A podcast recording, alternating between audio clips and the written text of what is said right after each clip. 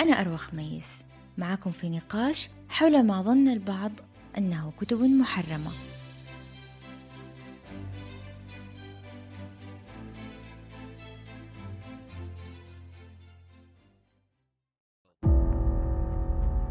السلام عليكم، أهلا وسهلا بالجميع. أهلا وسهلا بك أنس. يا مرحبا، أهلا وسهلا دكتورة. طولنا الغيبة ولا؟ تقريبا شهرين وعليها.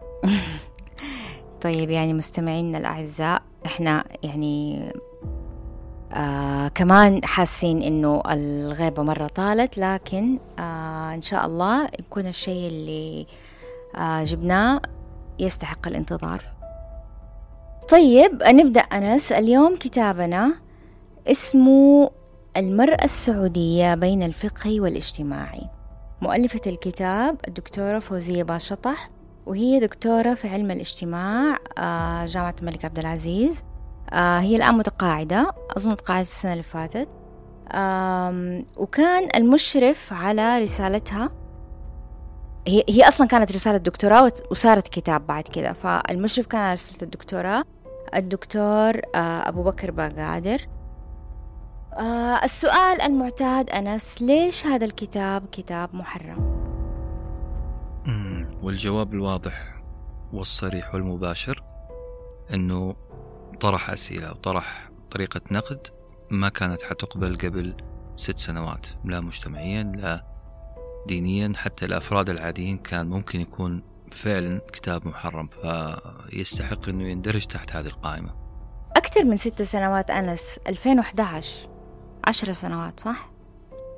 هو في 2013 الكتاب. أيوة 13 يمكن كانت، صح، كان إصدار الكتاب، لكن الرسالة أتوقع أنها كانت في 2011، يعني في ذيك الفترة 11 أو 13. في ذيك الفترة أصلا كانت الأوضاع مرة مختلفة عن الأوضاع الآن، يعني بالذات في القضايا اللي الكتاب يناقشها. أي خطورته أو ليش محرم، أقدر أقول لأنه يشرح الواقع اللي احنا فيه الآن، الواقع الجميل، التمكين للمرأة، كان يشرح النقيض، فهو بالضبط اللي يقرأ الكتاب راح يفهم الواقع اللي احنا فيه الآن عن طريق نقيضه، القضايا اللي كانت تتكلم عنها الدكتورة ومطالباتها وتسليط الضوء على خلل في فهمنا لبعض النصوص سواء اجتماعية أو دينية. طب إذن أنس، نقدر نقول إنه الأزمة في ذا الكتاب لما نطلع كانت أزمة نص، ما هي أزمة، أو خليني أسأل أنا أقول، هل هي أزمة نص ولا أزمة فهم للنص؟ خليني هذه النقطة بالذات قعدت أحاول أستوعب الدكتورة إيش كانت تحاول تقول فيه. إنها اعتمدت على منهج الهرمنيوتيك، أعتقد كذا نطقه بالعربي، يسموه الهرمونطيقيا أعتقد، يعني إن شاء الله هي كلمة صعبة يعني من التانج تويستر، بس هي صح. أيوة باختصار الكلمة هذه معناها علم التفسير أو تأويل الحديث. أي يعني الدارس أو الباحث يحاول أن يفهم كيف، ما هي أدوات فهم الناس في عصر من العصور لقضية أو لنص، بالتحديد لنص مقدس. هو مذهب أوروبي. الدكتورة قالت أنه إذا تبغوا تعتبروا الكتاب هذا عبارة عن فهم كيف العقول فهمت النصوص، فنعم أنا هذا الكتاب، أنا الدكتورة فوزية هذا الكتاب راح أقدمه لكم. فنعم هو فهم العقول التي فهمت النصوص، فهم الفهم. طيب إذن المشكلة في ذا الكتاب كانت مع الخطاب الديني، مع قدسية الخطاب الفقهي، لأنها هي تماما بتتكلم على المنطقة الفاصلة ما بين الفقه والاجتماعي، يعني هي بتتكلم عن فهم المجتمع لكثير من النصوص الدينية. احنا ما نقدر نقول النصوص الدينية هذه خطأ أو ما هي موجودة أو ننكر وجودها، لكن طريقة تفسيرها أو تأويلها أو فهمها هي كانت يمكن الوضع للمرأة في زمن، في وقت من الأوقات. طبعا هي تكلمت عن ثقافات كثيرة وعديدة وعبر التاريخ، وإذا كان عنوان الكتاب المرأة السعودية بين الفقه والاجتماعي، أنا أقدر أقول ما هي بس المرأة السعودية، يعني هي يمكن المرأة العربية بشكل عام، ويمكن المرأة بشكل خاص، يعني المجتمعات تتراوح ما بين رفضها أو تجديدها لخطابها وما بين إن هي تستمر أو يعني تبدأ تتغير وتتشكل الخطابات المختلفة اللي بتكون متوجهة للمرأة. وإحنا شايفين هذا الشيء في المجتمعات المختلفة، يعني وضع المرأة ما هو واحد في الكل. يعني لسه كنت بقرأ أو قرأت خبر إنه المرأة كان في زي التصنيف، أتوقع في أفغانستان، ماني فاكرة بالضبط، بس أفغانستان هي اللي كانت في بالي، وأظن ما أعرف في دولة كمان من الدول العربية، يعني كانت من أسوأ الدول في معاملة المرأة أو وضع المرأة في هذه الدول. من الأشياء الملاحظة في ذا الكتاب إنه كثير من المعلومات غيبت عن المرأة خلال فترة طويلة من التاريخ. يعني لما تيجي تقرأ وتعرف وضع المرأة وبعض في يعني ثقافات متعددة، إحنا دائما يوصلنا إنه الإسلام كرم المرأة وإنه كانت المرأة كذا وكذا وكذا، بس ما في الثقافات المختلفة، بس إحنا ما نعرف بالضبط كيف كان وضع المرأة وكيف بعض الأشياء انتقلت من حضارات مختلفة وصارت جزء من تفكير المجتمع أو جزء من ثقافة المجتمع. فصار الموضوع صار في خلط ما بين الفقهي والاجتماعي، ما بين الشيء اللي توارثه المجتمع وما بين الشيء اللي فعلا من الدين أو من الفقه. فكيف يعني كيف أنت تشوف الموضوع ده؟ وطبعا الدكتورة فوزية مرة تكلمت عن ده الموضوع كتير، فإيش رأيك في ده؟ هذه الفكرة اللي هي الأساس اللي قام عليها الكتاب كله.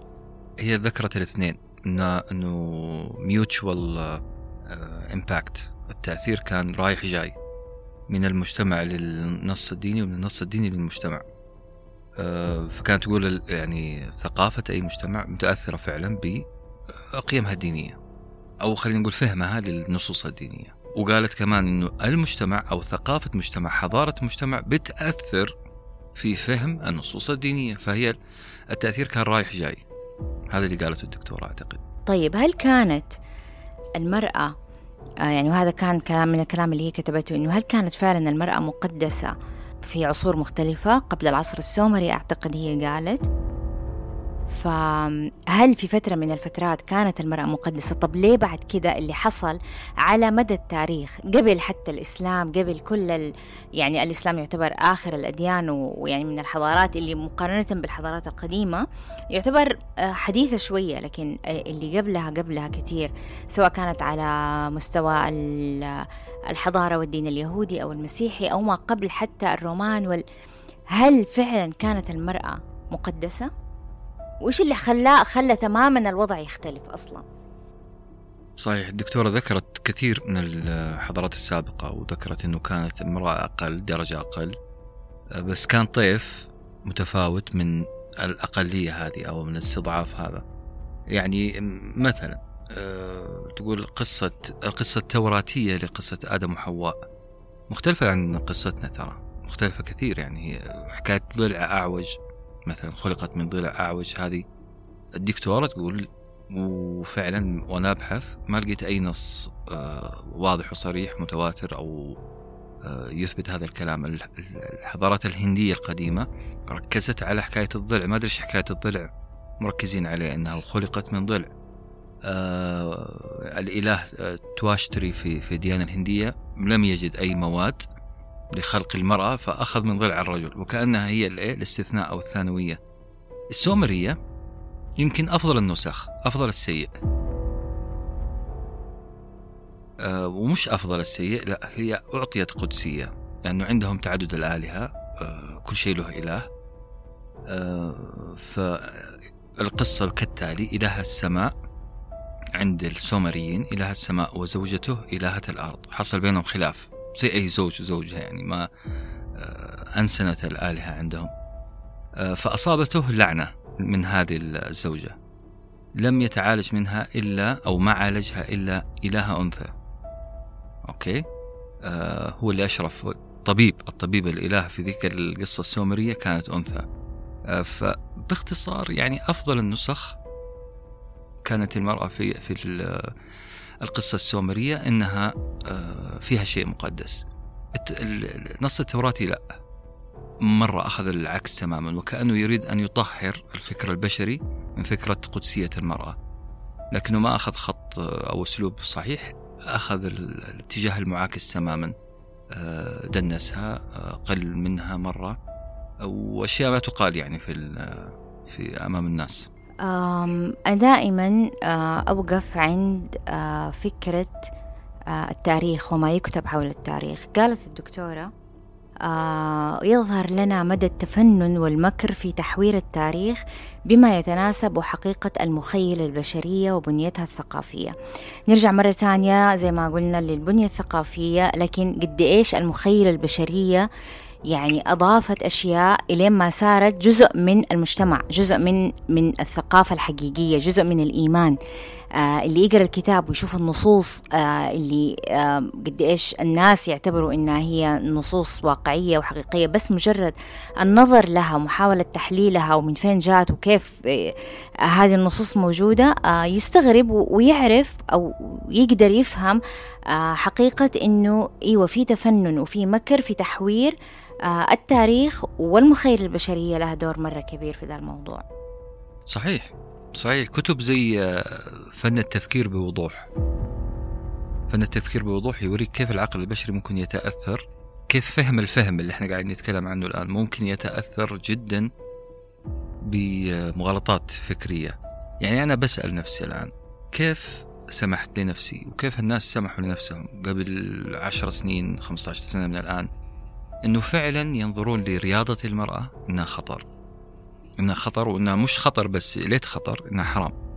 ما خلينا نقول المفردة بشكل واضح، إنها كأنه في نص ديني حرم رياضة المرأة، والكل كان ماشي على ذا النمط. صحيح بتحصل يعني نقاشات من تحت لتحت، خجولة، خايفة من نقد هذا الفهم، لكن فعلا كنا كلنا متأثرين بإنه يعني متخيلة أنه إنسان محروم من الرياضة بنص ديني.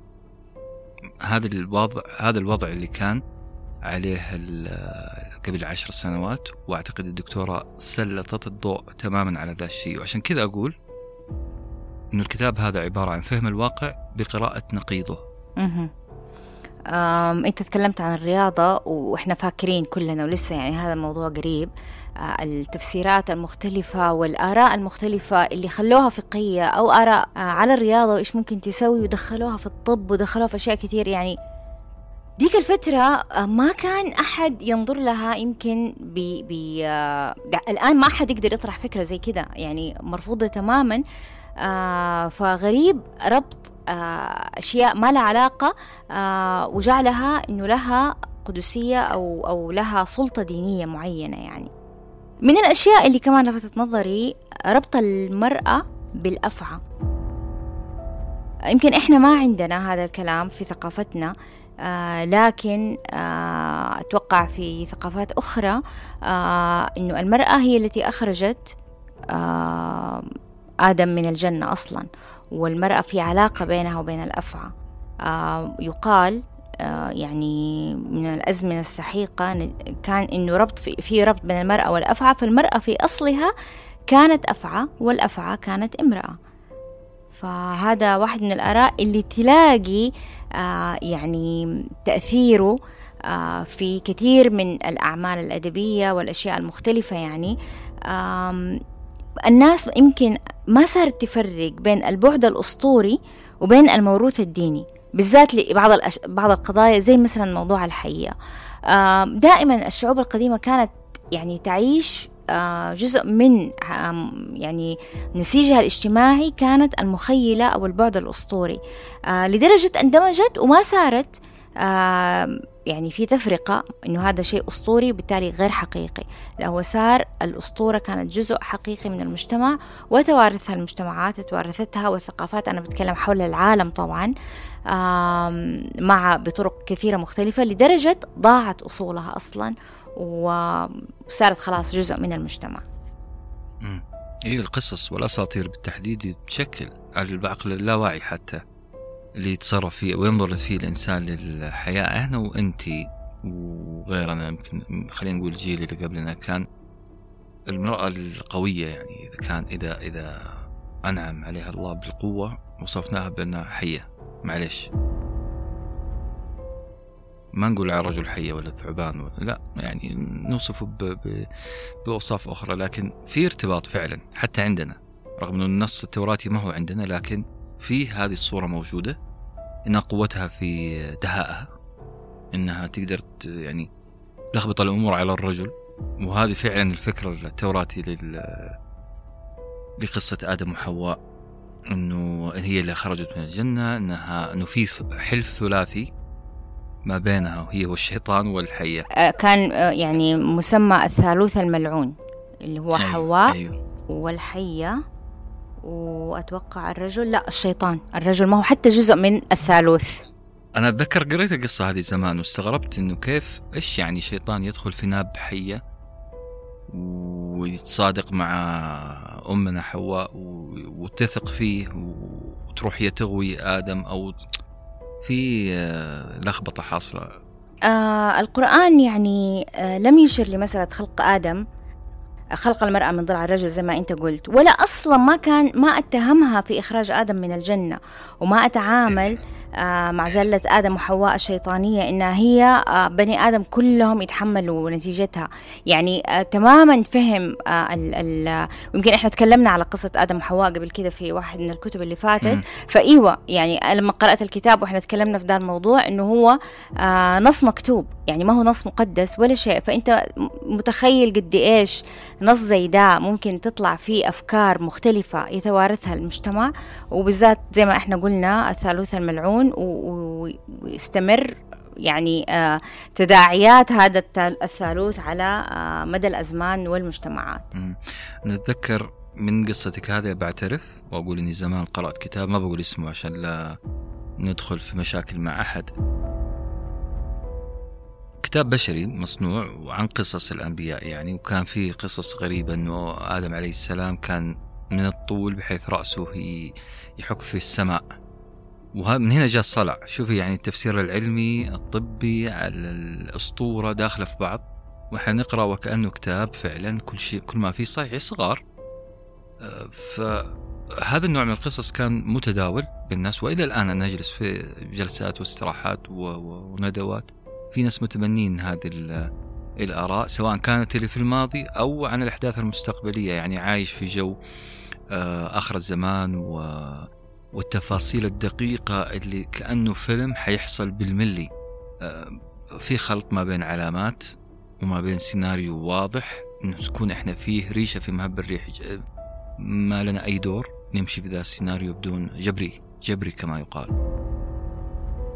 طيب أنس، أبغى أسألك سؤال، بعد ما قرأت الكتاب هل تشعر، مو هل تشعر يعني، هل وصلت إليك معلومة إنه اليهود هم من ضمن الذين صدروا لجزيرة العرب احتقار المرأة والنظر إليها على أنها أس البلاء في هذا الكون؟ طيب ليش يعني الجزيرة العربية أو العرب أو اللي بعد كده مسلمين ليش تقبلوا هذه الفكرة وصاروا هم يعني كأنهم حراس الفكرة دي، إنه المرأة هي فعلا أس البلاء، يعني صار عندهم ولاء شديد للفكرة هذه، بينما الشعوب الأخرى خرجت من تأثيرها أو من سلطة الفكرة هذه عليهم؟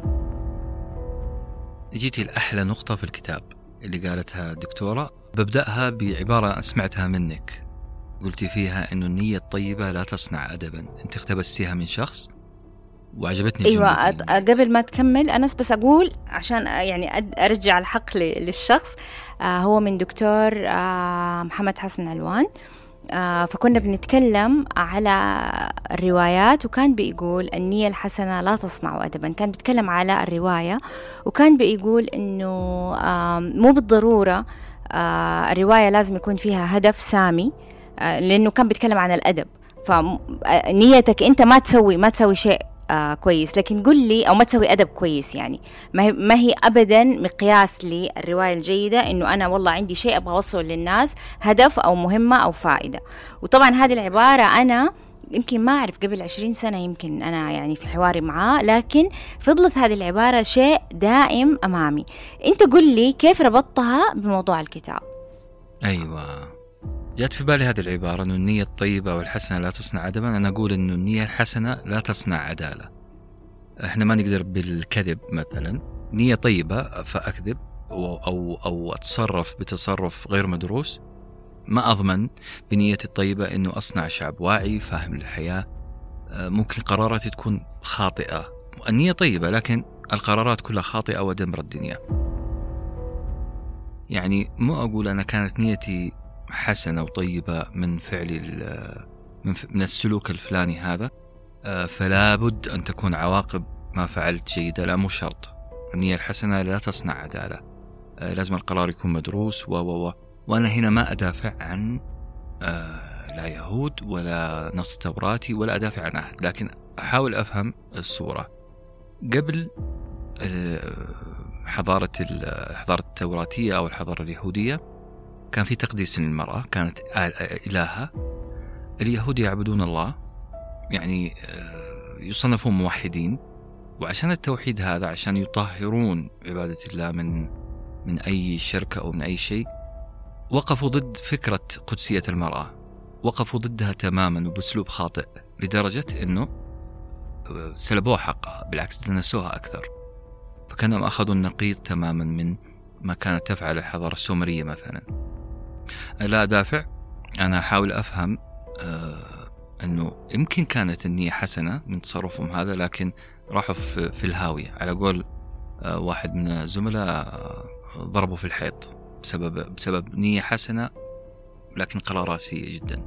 من ضمن الأشياء اللي يعني لفتت نظري كمان التناقض في التعامل مع المرأة. فالمرأة كانت توأد في الجاهلية وتسبى ويرثها الرجل وزيها زي أي متاع، لكن كمان كان فيها عندها حرية في مواقف عديدة. كانوا النساء في الجاهلية يقدروا يطلقوا أزواجهم، تخيل أنت بدي البساطة، يعني ممكن الحياة الزوجية كلها تنتهي بكلمة واحدة من المرأة، بينما نفس المرأة هذه كانت ممكن إنها هي تدفن وتوأد أول ما تتولد، أو إنها تورث إذا مات جوزها. يعني صراحة ما كنت قادرة أفهم التناقض هذا في يعني الفكرة أو التعامل مع المرأة. هل تعتقد إنه الآن إحنا عندنا بطريقة أو بأخرى شيء من هذا التناقض في التعامل مع المرأة؟ بالنسبة للعصر الجاهلي سكيزوفينيك، في شيزوفرينيا كانت في العصر الجاهلي ناحية المرأة. نعم، شخصيتين مختلفتين، إما دفن أو في يدها حرية الطلاق والانفكاك. ففعلا كان شيء غريب. أعتقد الدكتورة شرحت ذا الشيء في جزئية ما كانت واضحة جدا، يعني أقصد شيء جانبي. قالت إنه العرب في أصلهم كانوا يحترمون المرأة ولها مكانة في الأصل. دخول الحضارات، التأثير التوراتي اللي ما اقتصر على العرب بس، حتى الثقافة الغربية دخل عليها، خلق هذا النوع من التفاوت. ففعلا منهجين مختلفين ونظرتين مختلفتين لنفس الإنسان هذا، المرأة، خلت في هذا السلوك المتضارب الرهيب. عندنا الآن أنا شايف أبدا، إحنا الآن بلد مدني بدرجة عالية، وصحيح أنه معلش أكون صريح جدا، أنا رجل وبدأت أشوف حبال اللعب في المعادلة، معادلة العلاقات، معادلة المجتمع بدأت تسحب من يدي، الريموت بدأ ينسحب من يدي. لكن في نفس الوقت أنا عندي بنت وعندي زوجة وعندي أم وأخت، وأكون سعيد جدا لو لقيت أنه تقدر تأخذ حقها، يعني مضمون لها، ممكن لها، فأنا كسبان في الحالتين. المفروض يعني الواحد هنا بس يوزنها مضبوط، يلقى الكفة، الوضع الحالي أحسن. ما أعتقد أنه في الآن مثل هذه الممارسات، إلا لو كانت مختفية عن الساحة وما بنشوفها، لكن اللي شايفه أنا شيء مبشر. هو طبعا المجتمع مرة تغير كثير، يعني في جميع فئاته، ويعني كبار ولا صغار، نساء ولا رجال، بدأ التفكير يتغير، أو التعامل مع المرأة ووضع المرأة في المجتمع. طبعا يعني المتتبع لوضع المرأة السعودية بالذات يقدر يعرف أنه إحنا بس خلال كم سنة أخيرة قديش تغير الوضع. لكن يعني في شيء أو سؤال مهم، أرجع مرة ثانية للأفكار اللي كانت موجودة. أقول من فين جات نظرة الناس أصلا في كل مجتمع وفي كل مكان وفي كل زمان إنه الذكور والإناث مختلفين لذي الدرجة، مو بس في الخلقة، مو بس في الصفات المتعلقة بالقدرات مثلا، لا حتى في أشياء تانية. يعني في هنا أنا عادة ترى لما أكتب في أقرأ كتب وأقوم أكتب ملاحظات، مو ملاحظات كأني بتكلم مع النص اللي موجود يعني. ففي حاجة وأنا بقرأ الكتاب دحين لما رجعت قرأته تاني كاتبة كذا تساؤل. المقطع يقول: يذكر الزمخشري في تفسير القرآن وتبعه المودودي في ذلك أن الله فضل الرجال على النساء في ضوء الذكاء والبنية الجسدية ورباطة الجأش. أنا قرأت العبارة دي وحاطة عليها كده مؤشرة، بعدين كاتبة جنبها لا بالله، وحاطة يعني علامات استفهام وعلامات تعجب. فأساسا هذا الفكر كيف، على أي أساس هم قالوا، كيف قالوا إنه الرجال فضلوا على النساء في الذكاء وفي البنية؟ أوكي في البنية الجسدية قد يكون، مع إنه أنت عارف النساء دحين بيلعبوا حتى مصارعة وفي يعني كمان أجسام في النساء، لكن في أشياء أخرى في الذكاء ليه؟ كيف يعني كل الرجال أذكى من كل النساء؟ ما يعني اللي قال الكلمة هذه كيف قدر إنه هو يعني وهو في موقف أو في موقع في المجتمع إنه كلمته مسموعة؟ فأنت متخيل كلمة زي كده كيف ممكن تأثر في مجتمع كامل، صغار وكبار ومتعلمين ورجال ونساء. والدليل إنه حتى نظرة النساء لنفسهم كانت فترة من الفترات كأنهم مقتنعين بفكرة زي هذه وخلاص ماشيين الحياة، يعني إنه إحنا خلاص إحنا اتخلقنا كده، يعني إيش نسوي؟ أنا كان ودي تكمل الجملة بأنه فضل الله الرجال على النساء، الله سبحانه وتعالى فضل الرجال على النساء في القوة البدنية، هذا واضح يعني الأشياء اللي واضحة، الفروقات الجسدية يمكن في الميول العقلية، خلينا نقول العمل اليدوي ممكن، أوكي إحنا موافقين. كمل الجملة وقول: وفضل النساء على الرجال في التحليل، في الكتابة الروائية، لأنه فعلا بنلاحظ في تفاوت في الكتابة الروائية، مثلا المرأة تستطيع أنها تذكر التفاصيل، هل هي بسبب بيولوجي، هي بسبب نفسي، هل بسبب قعدتها في البيت، هل ما لا نعلم، وما هي ثابتة تمام الثبات. يعني هذا رسخ فعلا لما تحط صورة قالب ثابت لكل واحد، الأولاد أزرق، البنات بامبي، المرأة مقهورة على أمرها ودائما تابعة للرجل، الرجل هو المرأة عاطفية والرجل عقلاني. حنلاحظ أنه الدكتورة فوزية أوردت كلام وراء بعض ينقض هذا التصور الثابت. أتذكر كمان قالت بيتين شعر حلوة أو قصة حلوة لشاعر حاول يأذي النساء أو يستفزهم أو ما أدري إيش غرضه بالضبط، يقول إن النساء شياطين خلقنا لنا نعوذ بالله من شر الشياطين. ردت عليه واحدة، اسمع الرد الجميل أدبيا، التعبان معلش، التعبان منطقيا ولا نفسيا خلينا نقول. قالت: إن النساء رياحين خلقنا لكم وكلكم يشتهي شم الرياحين. لا زالت مؤمنة رغم هذا الرد العذب، لا زالت مؤمنة ومرسخة في بالها فكرة أنه النساء خلقنا للرجال، وما كملت العبارة والرجل أيضا مخلوق للمرأة. يعني في تكامل، ما في التكامل ذا، نحن محتاجينكم، إحنا جزء منكم، نحن خلقنا لكم. ففعلا ثابتة ذي الفكرة. الجميل إعادة الأمور لنصابها، مو للجهة الثانية لليسار عشان لا نروح لزي ما عملوا اليهود في، لا احنا نحاول ندف المعادل في النص، وهذا اللي قاعد يصير، انه عادة مكانة المرأة او خلينا نقول بدأ التوازن فعلا يصير في المجتمع. على فكرة قبل ما نخش على النقطة الثانية، انا تذكرت المرأة الجاهلية كان بإمكانها تطليق الرجل بأن تغير باب خيمتها، بس بكل بساطة غيري مكان باب الخيمة، هذا معناته أنا طلقتك ما أبغاك تجي، صح؟ أيوة، هي تطلق بكلمة وبتغير باب الخيمة يعني، وهذا زي ما قلنا من التناقض اللي كنا بنتكلم عنه. طيب في حاجة يعني يمكن التصقت بالمرأة بما أننا إحنا بنتكلم عن الفروق مثلا بين المرأة والرجل، وهذا يمكن أكتر شيء بسبب هذه الفروق صارت في هذه النظرة للمرأة وشعور الرجل بأنه متفضل عليها. من زمان استقر في ذهن النساء إنهم طبعا مغلوبات على أمرهم، إنه يعني أي نقص في هذه الصورة، هذه هي الصورة اللي لازم يكونوا عليها، لأنه إذا كانوا أو ظهروا بشكل قوي فإنه هذا حيبعدهم عن الأنوثة. الأنوثة زي ما صورتها كثير من التقاليد هي في الضعف والخوف وغلبة العاطفة، عدم ترجيح العقل، قلة الخبرة، هذه الأشياء. يعني طبعا الآن يعني ما صارت موجودة زي ما كانت موجودة بالسابق، لكن لا زال في هذه النظرة، مو بس عندنا إحنا، حتى في يعني الأعمال الروائية مثلا، يعني دائما بالذات اللي مأخوذة من يعني قصص تاريخية أو في عصور، مثلا في العصور الوسطى، في أشياء زي كذا دائما المرأة هي اللي قاعدة وهي اللي تستنى الرجل على جواد أبيض، ومن هنا يمكن جات الفكرة هذه، وهي ما تسوي ولا شيء أصلا، يعني أقصى شيء تقعد تشتغل، تعمل تطريز، تمارس هوايات، في إذا مرة يعني في فترة من الفترات تعزف بيانو، ما عندها شيء فاعل في الحياة أكثر من هذه الأشياء الجميلة الناعمة الحلوة.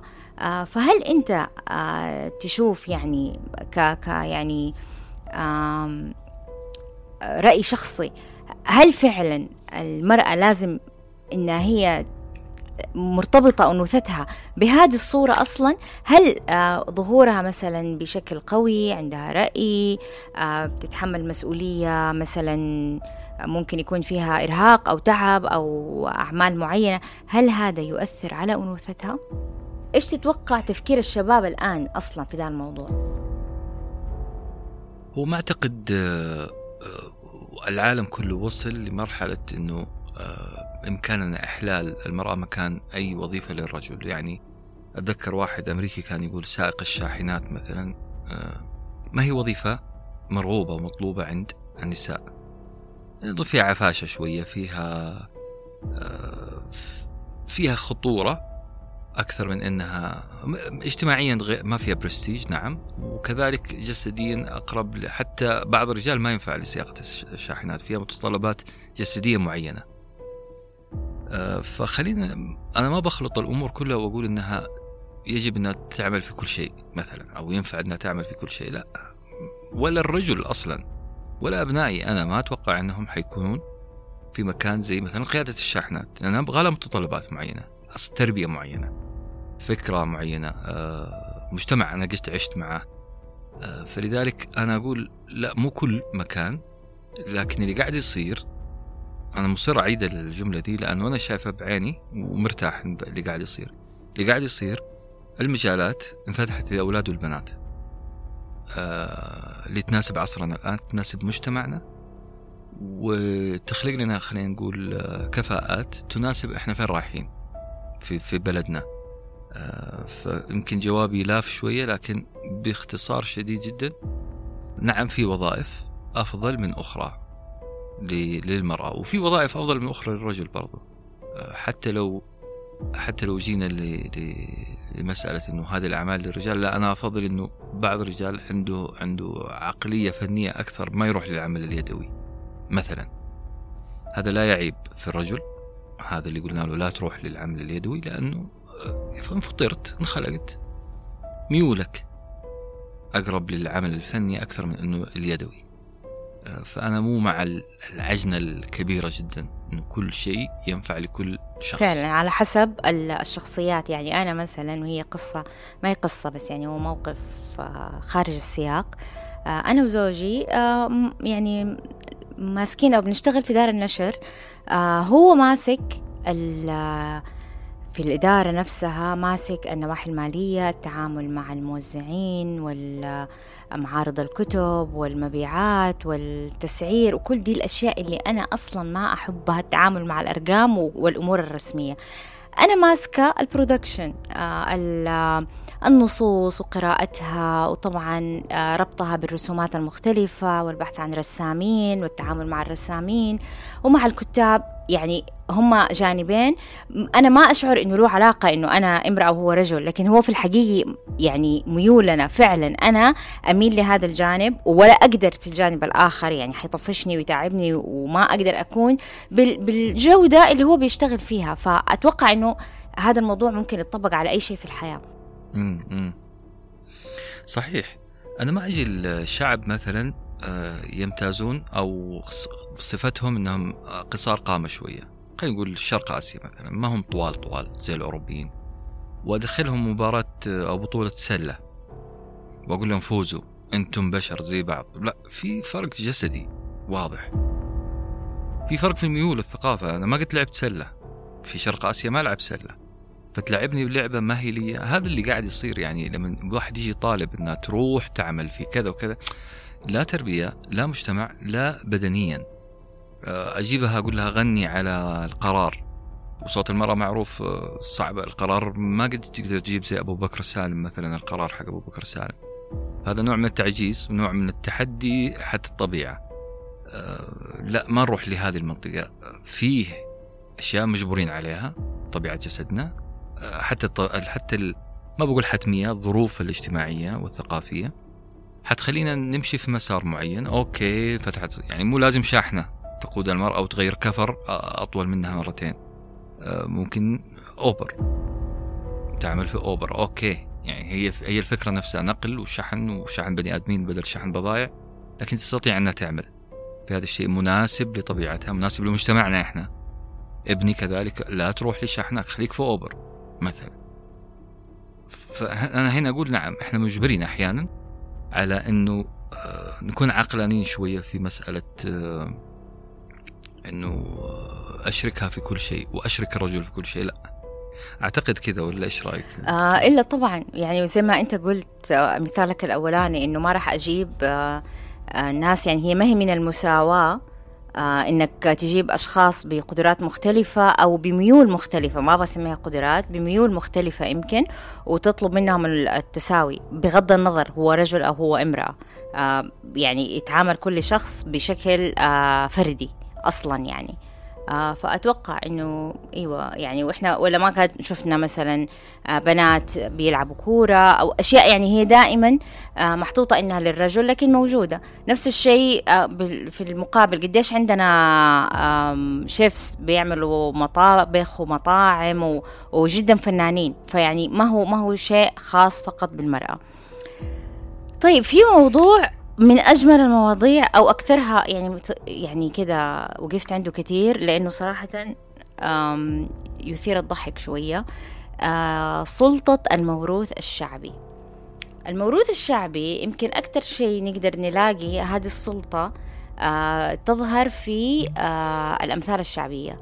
الأمثال الشعبية، وخلينا نتكلم عن الأمثال القريبة يعني اللي من مجتمعنا يعني الآن يعني، ولأي درجة تأثرت أصلا ب يعني الجزء اللي كان خاص بالفقه تجاه المرأة، وكيف ظهرت هذه الأشياء أو هذه الفكرة أو النظرة للمرأة في الأمثال الشعبية.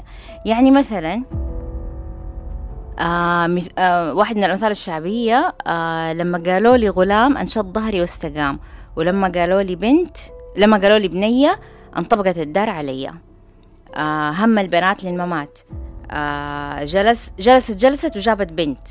غير إنه الأشياء اللي تتقال على الزواج مثلا ظل راجل ولا ظل حيطة، مخطوبة ولا بايرة، إن ماتت أختك أن ستر عرضك. تخيل لدي الدرجة، يعني المثل صراحة يعور في القلب، أنا ماني فاهمة. النسوان مصايد الشيطان، هذه كلها أمثال شعبية. فهل تتوقع أو هل ترى ارتباط ما بين هذه الأمثال الشعبية وما بين الأصول اللي احنا تكلمنا عليها في النظرة إلى المرأة؟ ولا الأمثال الشعبية هذه من فين جات ومن فين صارت يعني جزء من الثقافة الشعبية الدارجة أصلا؟ يعني أنا بتخيل ولدي بارع في الرياضيات في عصر رياضيات أصبحت قمة الرقي الوظيفي، أو متطلب لقمة الرقي الوظيفي، وعندي ولد ثاني خايف في الرياضيات. راح اطلع مثل يقدس اللي في اليمين ويدنس اللي في اليسار، لأنه امتلك أدوات القوة في ذا المجتمع اللي رفع الرياضيات وخفض المواد الثانية. نفس الشيء المجتمعات اللي كانت تعتمد على القوة الجسدية مثلا اللي تحتاج فعلا أجساد ضخمة رجولية، خلينا نقول حيقدس هذا لأنه حيعين والده مثلا في العمل، في الروحة، في القتال، في حماية الكهف اللي مسكن فيه العائلة، فسيقدس هذا الشخص. اللي حاصل الآن اختلفت الموازين، أدوات القوة اختلفت، القوية الوظيفة اختلف، صار فيه تركيز على الدماغ أكثر، على الكرياتيفيتي، على إيجاد الحلول. هنا صارت منافسة، أدوات القوة استلمتها زي ما استلمها الشاب وصار فيه تنافس، فالمثل هذا حيختفي تدريجيا، فهو صنيعة أدوات القوة. في مقال خلني الذاكرة الآن إيش عنوان المقال، لكن يتكلم عن أب جاء الولد، أب أمريكي طبعا، جاء الولد وقلق جدا جدا، خاف من كيف أربي الولد هذا، لو بنت كان أحسن. البنت عارفة الآن إيش لها، إيش عليها، إيش توجهاتها، بدأ فيه اهتمام لها بخطوط اتضحت أمامها. الولد لا، مفاجئ كان المقال لي، وحاولت أسقطه على حياتي، يعني تقريبا مع حق في المجتمع، هو مع حق مرة، أنا شوية بدأت فعلا الموازين اختلفت، مو انقلبت وصارت لفوق تحت ولا تحت فوق، لا اختلفت، خلينا نقول تعدلت أكثر. عشان يعني تتلافى هذه المشكلة وتجاوزها لابد أفهم هذه الأدوات إيش هي، وفين متجهين، فين اتجاهات الشباب، فين وظيفيا، ويبدأ يتهيأ الولد. الحل بسيط، بس دراسة للواقع واستشراف للمستقبل، وعلى أساسه نبني خطة الحاضر. الآن الكتاب ما شاء الله 400 صفحة، فأبغاك تقول لي أنس إيش الأشياء أو إيش الفصول اللي أثارت انتباهك وحسيت إنه إيوة أضافت لك شيء جديد أو شيء مختلف، معلومة مختلفة. ما حنقدر نناقش كل الكتاب، يمكن إحنا بنضيء بعض جوانب الكتاب، لكن أنت قول لي إيش الأشياء اللي لفتت نظرك أو حسيت إنها إضافة لك. طيب أنا بقول لك وبسألك بعدها سؤال كمان. أعجبني فيها في الدكتورة أنها تأخذ المفردة وتقول من فين جبتم المعنى هذا، أو لاحظوا أنه المفردة الفلانية أو المصطلح الفلاني انتقل بمعناه من ليفل لليفل، مستوى إلى مستوى أعلى، زي كلمة شريعة اللي موجودة في القرآن. قالت أنه كلمة شريعة ما ذكرت في القرآن إلا في آية وآيتين تقريبا، ثم جعلناك على شريعة من الأمر، وهو المنهاج والطريق. كيف انتقلت كلمة شريعة إلى أن تصبح هي بدل ما هي طريق الإسلام أو الطريق القويم، إلى كل الأحكام المستنبطة من القرآن والسنة والاجتهاد والإجماع. تقول في حاجة حصلت هنا، إنه كلمة شريعة صار معناها كل ما نفهمه كل ما يفهمه العقل البشري من مصادر التشريع اللي هي القرآن والسنة والاجتهاد والاجتماع. الدكتورة تقول هذا هو السبب في تأليف الكتاب، في فرق بين الدين وبين الفكر الديني. الدين هو البيور، النصوص اللي موجودة عندنا إلى أبد الآبدين، والفكر الديني هو فهم الفهم. هي أصلا عبارة جميلة، موضوع فهم الفهم، يعني تفسر كثير من الأشياء اللي نسبت إلى الدين، أو يعني ما كان لها أصول في القرآن زي ما قلنا. والناس يمكن ما حيقعدوا ياخدوا كل نص ويرجعوا لأصله ويشوفوا إيش أصله، لكن أحيانا في أشياء من غير ما يعني أنت تحس أنك لازم تسأل عنها، في أشياء ما يعني توافق العقل اليقظ أو المنطق، أحيانا حتى تتنافى مع المنطق. على مستوى المجتمعات يعني حنشوف إن مجتمعات كتير طبعا يعني الدعاوي حقت اللي كانت فترة من الفترات حقت تحرير المرأة، وبعدين النسوية، وبعدين المهم يعني دارت في المجتمعات الغربية أشياء كتير كلها تدعو إلى تحرير المرأة أو تدعو إلى تصحيح وضع المرأة، بغض النظر هي كانت بطريقة صحيحة أو خاطئة، أو أحيانا تكون جدا يعني متطرفة. لكن هل تظن أنه الآن بعد تجارب المجتمعات هذه كلها، هل وصلت المرأة إلى يعني الموقع الذي يراد لها في المجتمع؟ إذا كان إيوة أو لا، هل إحنا كمجتمع نسير على نفس الخطى؟ هل هي يعني تجربة واحدة، الطريق واحد والكل لازم يمشي فيه؟ لأنه اللي كان يجمع في الأفكار وفي الشرائع في يعني التأويلات والتفسيرات المختلفة في بين اليهودية وبين الإسلام وبين يعني عدد من المجتمعات، إيوة كان في تشابه بينهم وترابط مرة كبير وتداخل حتى. فهل تحس إنه التجربة حتكون قبل كده أحد مر بيها وإحنا بس بنمشي وحنوصل لمرحلة للمرحلة اللي وصلها اللي بدأوا قبلنا؟ أنا متفائل جدا، ومتفائل ما هو شعور وجداني فقط كذا إلهامي، لا، من ملاحظة ومن خلينا نقول استقراء.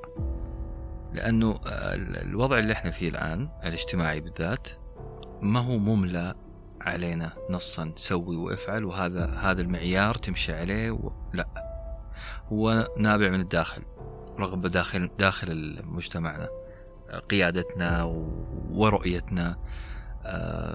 وجدت أنه الآن جاء دور تمكين، حتى كل المفردة اللي استخدمت كانت مفردات بعيدة عن ما يستخدم برا، وكلها مؤشرات تقول ترى يا جماعة هذا لا يملى علينا، احنا بنفسنا نريد تصحيح أوضاعنا بنفسنا. وما أعتقد في أوضح من اللقاءات والمؤتمرات اللي كان أمير محمد بن سلمان بيطلع فيها وبيقول أنه نبغى نعمل كذا وكذا وكذا. أنه خاصة في لقاء رمضان كان واضح وصريح الكلام أنه إحنا في عملية تصحيح داخل مجتمعي لازم يصير. تأخرنا كثير لكن أن تصل متأخرا خير من لا تصل. وصلنا متأخرين لكن متفائل جدا أن اللي قاعد يصير حيخدمني أنا في بيتي، أنا حستفيد. خلينا بلاش أتكلم وأسوي فيها إنسان مجتمعي وأمالي عريضة ودائرة اهتمامي كبيرة، بيتي أنا مرتاح في هذا الوضع وأنام وأنا يعني مطمئن القلب. يمكن أنا أشوف أنه إحنا بالعكس، يعني تعرف لما كل شيء يجي في وقته. صح كثير من السنوات اللي فاتت اللي عاشوا يعني فترات مختلفة وعانينا من أشياء كثير، لكن مرة ثانية أقول كل شيء يجي في وقته. يعني أنا ما أشوف أنه إحنا لازم نمشي بالضبط في نفس الطريق اللي مشيت فيه الأمم السابقة مثلا، أو بلاش أقول الحضارات مثلا أو الدول المختلفة في موضوع وضع المرأة. يمكن إحنا نكون الفيرجن المحسن جدا، يعني بطريقتنا يعني من غير ما نذهب إلى الحد الآخر اللي برضو قد يكون، يعني ما تقدر تتكلم أنت عن مثلا تحرير المرأة وما 60,000 مثال لوضع المرأة السيء في الخارج. أيوة أتوقع أنه إحنا نقدر نمشي بطريقة متوازنة من غير ما يعني كمان نروح على الجانب اليسار مرة كتير. أتوقع أنه المجتمع صار واعي ويقدر يختار فعلا الطريق اللي يمشي فيه، خاصة في موضوع المرأة وعلاقتها بالرجل وربط هذا كله بالنصوص الدينية اللي تحتوي يعني المجتمع بالمرأة والرجل مع بعض. هذا من فضل الله، نعم، الحمد لله، متفائل وملاحظ. طيب أنس، أنت أول قلت لي حجاب على سؤالك، بعدين حسألك سؤال فأتفضل أسأل السؤال. طيب، الكتاب في آخره الدكتورة بدأت تسرد شوية من كتب الفتاوى. هل لاحظت أنها كانت مركزة على جانب في هذه الفتاوى؟ أو أنا بسألك إيش اللي لفت نظرك في القسم الأخير من الكتاب؟ الفتاوى العجيبة، يعني مرة كثير. أيوة، الأسئلة العجيبة، أسئلة الناس مو طبيعية. أدوبي فتحت على سؤال وحاطة جنبه راسمة أصلا بالمرسام وجه كده مفزوع زي الإيموجي اللي في الجوال، بس رسمته بيدي. في فتوى، إذا تصدق شخص على شخص آخر بابنته هل يجوز ذلك لكونه زواج بدون مهر؟ السؤال أصلا يعني السؤال عجيب، كيف واحد ممكن يسأل سؤال زي ده؟ طبعا في أسئلة أخرى كثيرة يعني أو فتاوي كثيرة، كل الجزء ده صراحة عجيب يعني. صح، كانت مركزة على الناس، تقول كيف الناس تسأل، إيش العقلية اللي كنا إحنا فيها كلنا حقيقة، يعني لا نظلم فئة على فئة ونقول إنه مثلا ناس تبع مدرسة معينة، لا كلنا على بعضنا كنا بنسأل أسئلة غريبة، وهذا طبيعي، ثقافة تعم كونتيجيس على قولهم، عدوى رهيبة. من ضمن الأسئلة يسأل فيها المستفتي عن صحة طلاق المجنون إذا طلق امرأته، بعدين هي حاطة ترى الفتاوى والأسئلة بأرقام يعني حقيقي هي موجودة. صحة طلاق المجنون إذا طلق امرأته، والرد طلاق المجنون لا يقع لأنه غير مكلف لزوال عقله، ولا نعلم كيف يجوز تزويجه وهو مجنون في حين لا يقع منه الطلاق. صراحة يعني أي أحد يقرأ دي الفتوى يستعجب، يعني أيوة كيف هو تجوز إذا أنتم بتجيزوا الطلاق، طب كيف أجزتوا الزواج أصلا يعني؟ فأيوة في عدد كبير من الفتاوى الرهيبة صراحة والمضحكة أحيانا، إنه يعني أيوة كيف خطر على بالهم أصلا يسألوا ده السؤال. ولا واحد يقول مثلا أنا خرجت عن طوري وطلقت، يقول خرجت عن طوري وطلقت ورجعتها بعد ساعة، فما حكم ذلك؟ السؤال برضو فيه جريمة، إنه أنت متقلب، ساعة ترضى وتطلق وتفكك عائلة بالراحة، وساعة تقول خلاص أنا رضيت عنكم، فأداة الطلاق اللي في يدك في إشكالية في استخدامها.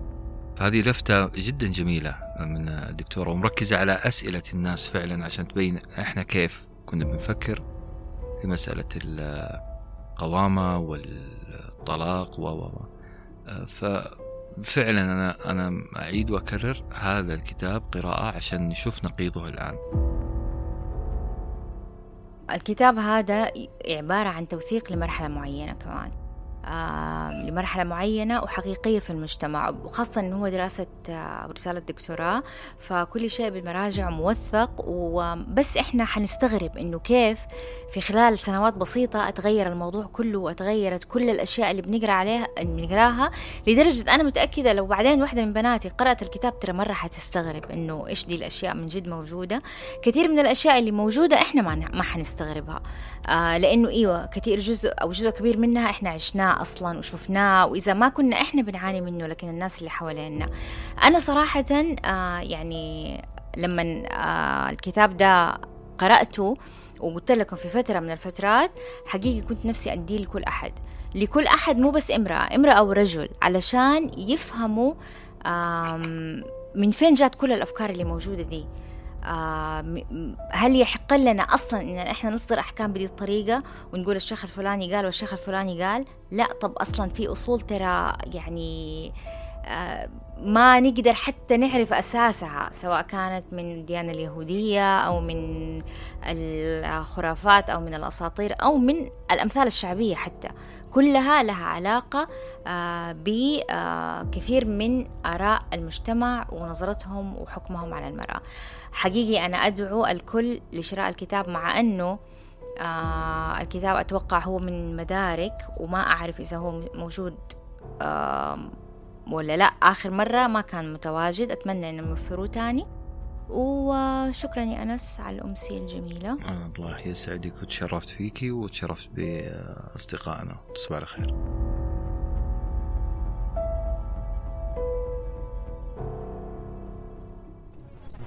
أنا أروى خميس معكم في نقاش حول ما ظن البعض أنه كتب محرمة.